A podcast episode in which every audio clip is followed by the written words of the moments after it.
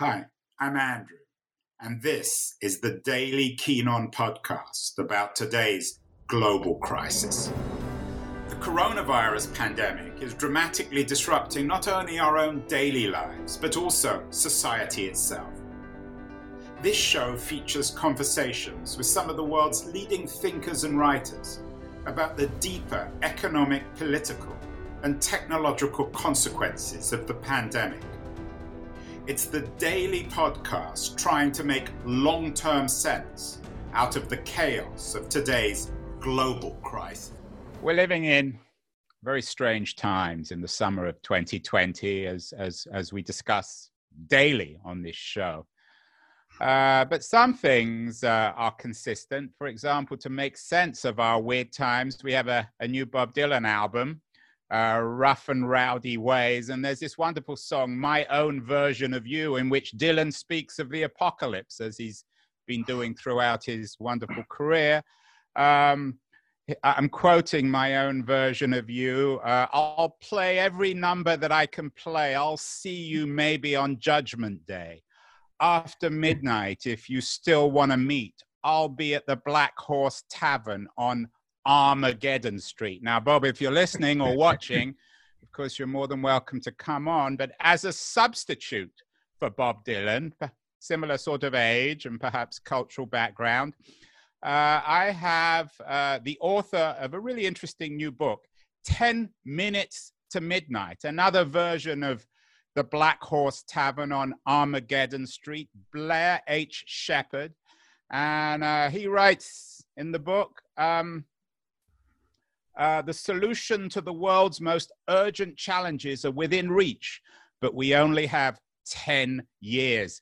Blair, Armageddon Street, is it just around the corner? Well, it's 10 years. It's 10 years, although uh, COVID might have accelerated a little bit, but, but we still have 10 years. Well, so, but for 10 years, for you strategic guys, your background is uh, the uh, Price Waterhouse Cooper, PwC. Yeah. So in your day job, you're a corporate guy. 10 years is not a long time. Well, if you think about the significance of the issues we describe in the book, 10 years is a millisecond actually, because society just doesn't change that fast. Right. And so we have to configure the answer. We have to begin executing. We're going to be a large way to solving the problem in each of the cases. So yeah, 10 years is a pretty, it's, it's a race. It's a serious race. We're at, we're in Le Mans, I guess. And uh, in the book, which is a short read, a, a, rather bracing read, you suggest, and this is part of the subtitle, that there are four urgent global crises uh, yes. which have come together. It's this perfect or imperfect storm. Uh, it's a storm that's really been brewing since the 1950s, and it comes out of 50 or 60 or even 70 years of global prosperity. So, Blair, very briefly, uh, outline your historical narrative and then and and and then uh, uh, clarify these four points, these four crises that have come together. Yeah. So, so, if you think about the things that brought prosperity, brought billion and a half, two billion people out of poverty, um, phenomenal GDP growth, it was really three things together. The first, and, and, it emerged in the Second World War, where we came out of the war, we needed rebuild. So, first is um, uh, focus on globalization with a shared model. The second one was a belief that technology was just generally good. And the third, which is sort of the creation of simple measures of success, so GDP and shareholder value. Any one of those alone wasn't an issue. All three of them together created massive success for 70 years, but they work together to create kind of a dark side that we have to emerge from. So, so what happened in, in a way is, is they they created some cracks. So let's think about the four cracks. One was uh, individuals are significantly less well off than those that are wealthy. Certain regions, northern England versus London, middle of the United States versus the coast, um, and and that there are big intergenerational. So, so a kid uh, graduating in, in Australia won't ever be able to buy a house, or, or in, in Shanghai the, the price of a house is 40 times median income. I just won't get there. So that's disparity. Second one is unless actually, their parents have money.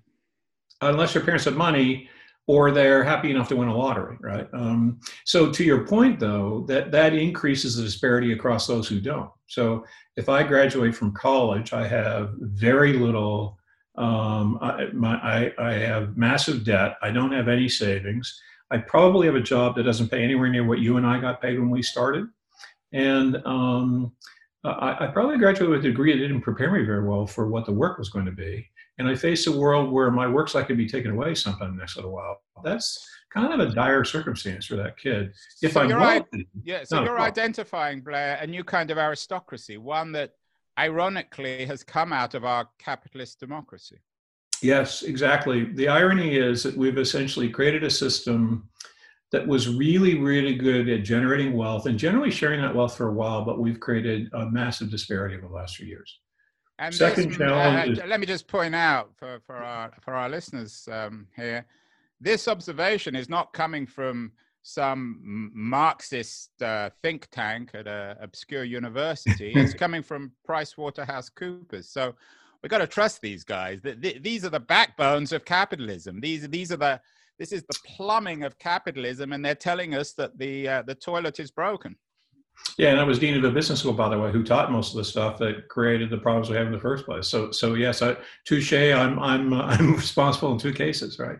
Um, but there are some other there are other other challenges. One of them is that technology, because it's everywhere, it's ubiquitous. When it causes a problem, it's a population level problem. So the industrial system creates uh, a world we can't live in because it's too hot and there's uh, there's water, way more water than we want, and technology, in the sense of what we're doing today, actually has some pretty dark sides. So um, then the the other piece is we don't So, have. so the just just to be clear, we said the first point is inequality. yes, The second uh, is the impact of, of, of tech and big tech, and this is a theme that I've written about over Yeah. the last 15 years, and we've we've talked about numerous times on the show, Yep. particularly the, the the impact of social media and these new monopolies from Silicon Valley, the Googles and the Facebooks and the Apples and the Amazons from the West Yes. Coast, right? There, there's two other pieces to it that are beyond that, though. One of them is that actually it's it's affecting us as individuals in ways we didn't expect. So the the fastest growing cause of death for 16 year old males is suicide. Right, girls are cutting way more than they used to, um, self harming way more than they used to, and and actually for part of our intellectual processing, we're getting dumber. Right, so there's some there's some individual level consequences that are that are beyond the ones you just described. But yes, unintended consequences of technology. And then I think our industrial system, we never knew that it was going to create um, too much carbon in the atmosphere. Um, we didn't design for that. It has, and so now we have to deal with the unintended consequence. So that that's pretty massive. In in both cases, we have about ten years. Right? The 3rd We're on one, our way. Just I, I, I love to quote Bob Dylan. We're on our way then to the Black Horse Tavern, right, Blair? Yes, we are on our way to the Black Horse Tavern, exactly. Um, and we don't have the leaders we need to deal with it, and the institutions aren't up to the task. Those are the other two problems. Which are which aren't minor either. Speak speak, speak briefly on these. Yeah, so uh, the institutional piece essentially, so think about the reaction people are having to things like uh, the police force is not making me feel safe. The education system is not creating me in the way I need to be created to have the job I want. The tax system feels unsa- unfair. Um, the political system seems like it's not working. Each of those systems was designed for the world I described happening over the last 70 years. In the world we're in now, we have to completely rethink the institutions without giving away the things that were good about them in the first place. Uh, And this was, by, by the way, one of uh, one of the other people we had on the show, Eric Lonergan, describes this as a new system of, of what he calls angrynomics. Yes, exactly, exactly. And, and what you'll notice is the heat's going up every time. So if you go back to Wall Street sit-ins, it was kind of hot. You go to Me Too, it got really hot. I mean, you think about what happened in the Middle East, got really, really hot. You think about Black Lives Matter, it's hotter, right? And so it's boiling. Part of the 10, 10 year argument is there's a limit to people's patience and, and it's running up. So it's hell. Armageddon Street is is is is more than warm. It's hot. Uh, uh, it, the, the the the backside of this is a pretty unhappy place, right? So think about Um, world too hot to live in. Uh, most coastal cities underwater for climate. You think about um, do we really want our 16 year old males committing suicide as their primary cause of death? Um, do we really want our institutions not to function? Do we not want to trust them? You, you, take all that and put it together. You know that leads to some outcomes that we don't want to have. It usually, the usual result of that kind of thing is revolution or war, right? And and, so, uh, and, and we've talked about that quite a lot on this show. So you have these four kind of verticals, I guess inequality, the disruption of technology, polarization, and the disappearance of trust. And then you have in your book a, a meta theme, which is demographics, age, yes. which, which is compounding all these vertical crises. What's the role of age and so so it it it acts as an accelerant, right? And so think about the world as split into two groups: young countries, old countries. Right, oldest country in the world is Germany. Actually, oldest country in the world is Monaco, but but serious economy is Germany. Right. Um, the problem in Northern Europe is that they're going to run out of the capacity to support the people who are retired and underfunded because there won't be enough people paying into the tax system. And you think about the kids I described graduating from school, they're already burdened, right? And if I'm a middle aged person with a job and I lose a job, I don't have the ability to pay. So it's the dependency we have on fewer and fewer taxpayers supporting the whole system. In, in places like Africa, where there's 28 countries with median age under 20, the challenge there is we need a massive amount of education and new jobs, and I don't see where they're coming from. Right, and so they accelerate the problem. It also is the case that Africa is where the drought's going to occur, and Northern Europe is going to have some serious water challenges. Right, so it, it, it gets accelerated by age. It's interesting uh, your observation about age. Thinking about Dylan now, he's an old man, of course, but he was once young, and he was the, the voice of the youth rebellion what is or who is that voice of the youthful rebellion today? Uh, uh, is it the, the, the the stars on YouTube? Is it Twitter people, um, or is youth culture so fragmented and perhaps inarticulate that it that there aren't any Dylans or Beatles or even Sex Pistols to articulate the rage? So one of the issues that we're describing in polarization is the world's fracturing right? So to uh, popular media, so to um, social relationships. And so I don't think there is a single force in the world the same way there was when you and I grew up. Uh, it's a it's a world where actually there's multiple forces, and that's one of the challenges. Which is how do you get a single voice? Well, there isn't one really, right? Um, and and I think the question is how do we pull it together? Because think about where do we get the energy from it's going to have to bring disparate views um, to bear and somehow accommodate those disparate views. So your question's right to the heart of the polarization problem. Right. So it's 10 minutes. I'm not 10 minutes. That was a 10 years. Slip. 10 years to midnight. Uh, we've got these huge problems. Uh, your job at PwC is less pointing out those problems, more fixing them. Blair, focus on the fix. What can realistically be done over the next 10 years to address these problems to make sure that we don't have another French or Russian or Chinese revolution or just mass chaos, anarchy? Yeah, I mean, war, revolution are two obvious outcomes if we don't get it done, right? So um, there, there's there's a, a few things we have to do. One of them is we have to take a few of the problems that are huge and deal with them massively and quickly in a way like we haven't seen before. One of the nice things about COVID is sort of taught us how to do that, right? Um, that we learned we could shut economies down. We learned we could change our behavior to interact like this overnight, right? So we have we to put do more, it. We certainly haven't done it in the United States. we have to put it to more constructive uses, right? Um, and uh, um, but, but we have to do some things massively and quickly. And the two I would suggest are climate and, and the creation of uh, small business and jobs. Right?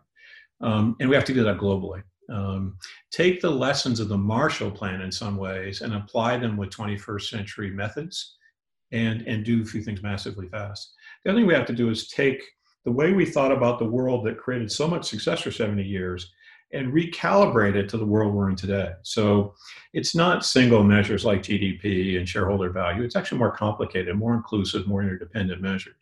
Our institutions need to sort of remember why they were there, but then reinvent themselves for the world we find ourselves in.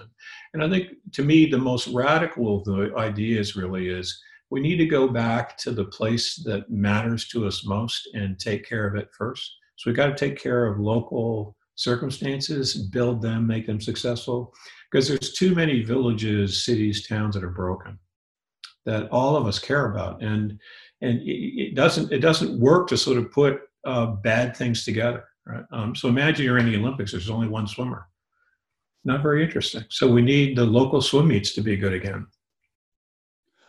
What examples do you have in your book or in uh, in your business life, Blair, to to speak of how the local could can, can begin to fix this stuff? Yeah, uh, there's a couple of examples of the book. The one is sort of if I take my own city I live in. So Durham, I moved to as an assistant professor, young assistant professor, and it was um, there was one bar, there was one hotel. The downtown was hollowed out. We had a fantastic uh, black entrepreneurial community, but we actually paved over that community with a new highway. We just we just we just buried it under highway, and so it was a terrible place to live. Um, and then three guys said, let's look at um, what what the problems are. So we had we were based on tobacco, a bunch of empty warehouses where drug deals were being done, and we had a not all that good baseball team, and say those are the things Durham's known for. Let's build around that and build a city that thrived. And, and it turned out it's a fantastically successful city, right? Um, you can see that happening all over the world where people are taking what seemed like the problem of a place and turning it into an asset and saying, I'm going to create a thriving local economy um, that's self-renewing. You saw one in Armenia. You see them in, in India and South Africa. Brad, so, Fe- so, uh, uh, uh, uh Brad Feld, the Boulder-based venture capitalist, was on the show last week. Yeah. And he spoke about how uh, uh, venture capital can be central in reinventing local uh, communities. Yes. What is the role, in, in your view, from a PwC, a bigger company's point of view, of people like Feld and, and, and venture capital in investing in local communities? So I think capital broadly has to be focused on building dynamic local strength as one of its core features, including venture capital. The nice thing about venture capital is that we need a we need a bunch of new things to get started right? Do you think about what covid hurt the worst? It was small business. We need to get small business to come back again. The other thing about venture capital is it tends to be forward looking and thinking about the things that we need on a forward looking basis. And so i think he's exactly right. We want um, we want people like the former ceo of cisco come back and help west virginia right? Um, you need to see that again and again and again one of the jobs of a, of a large organization like ours is to support that activity as much as we can. What about the role of politics? It's all very well talking about the local, and guys like um, Brad Feld are obviously doing incredible work.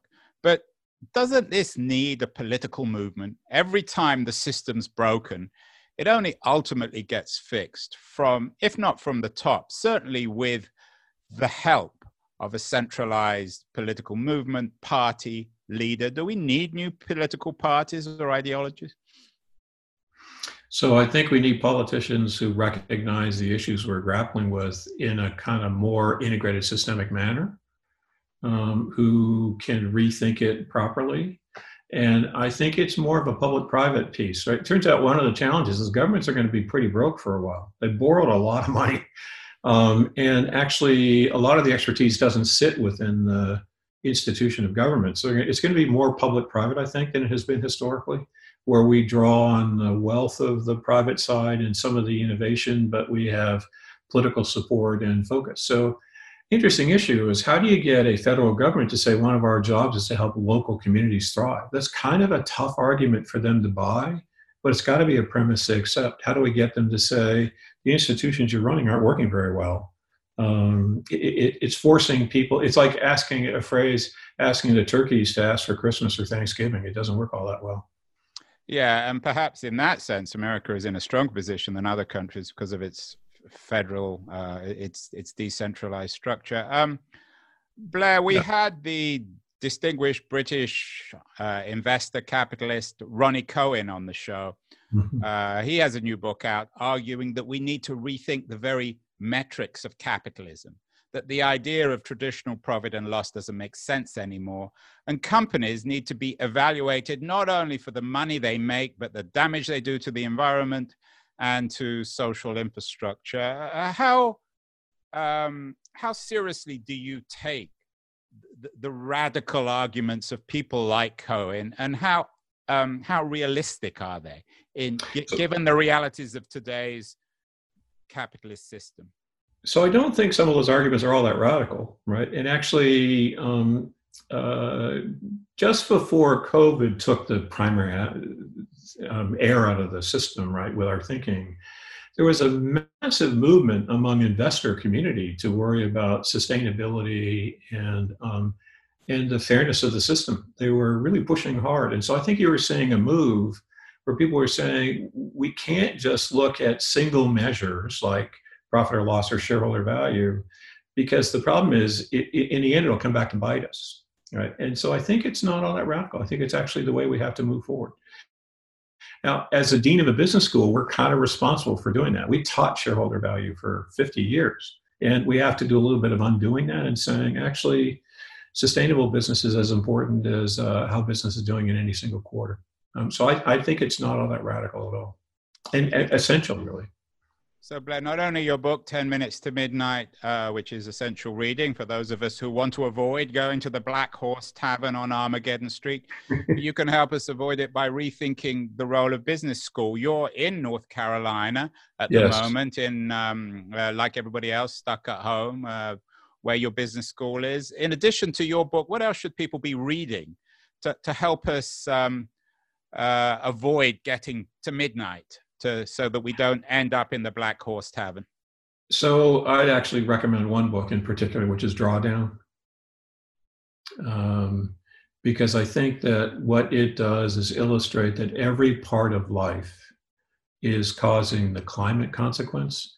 And if you understand that thesis, then the rest of what I say makes sense. That essentially you've got to cut across all of it.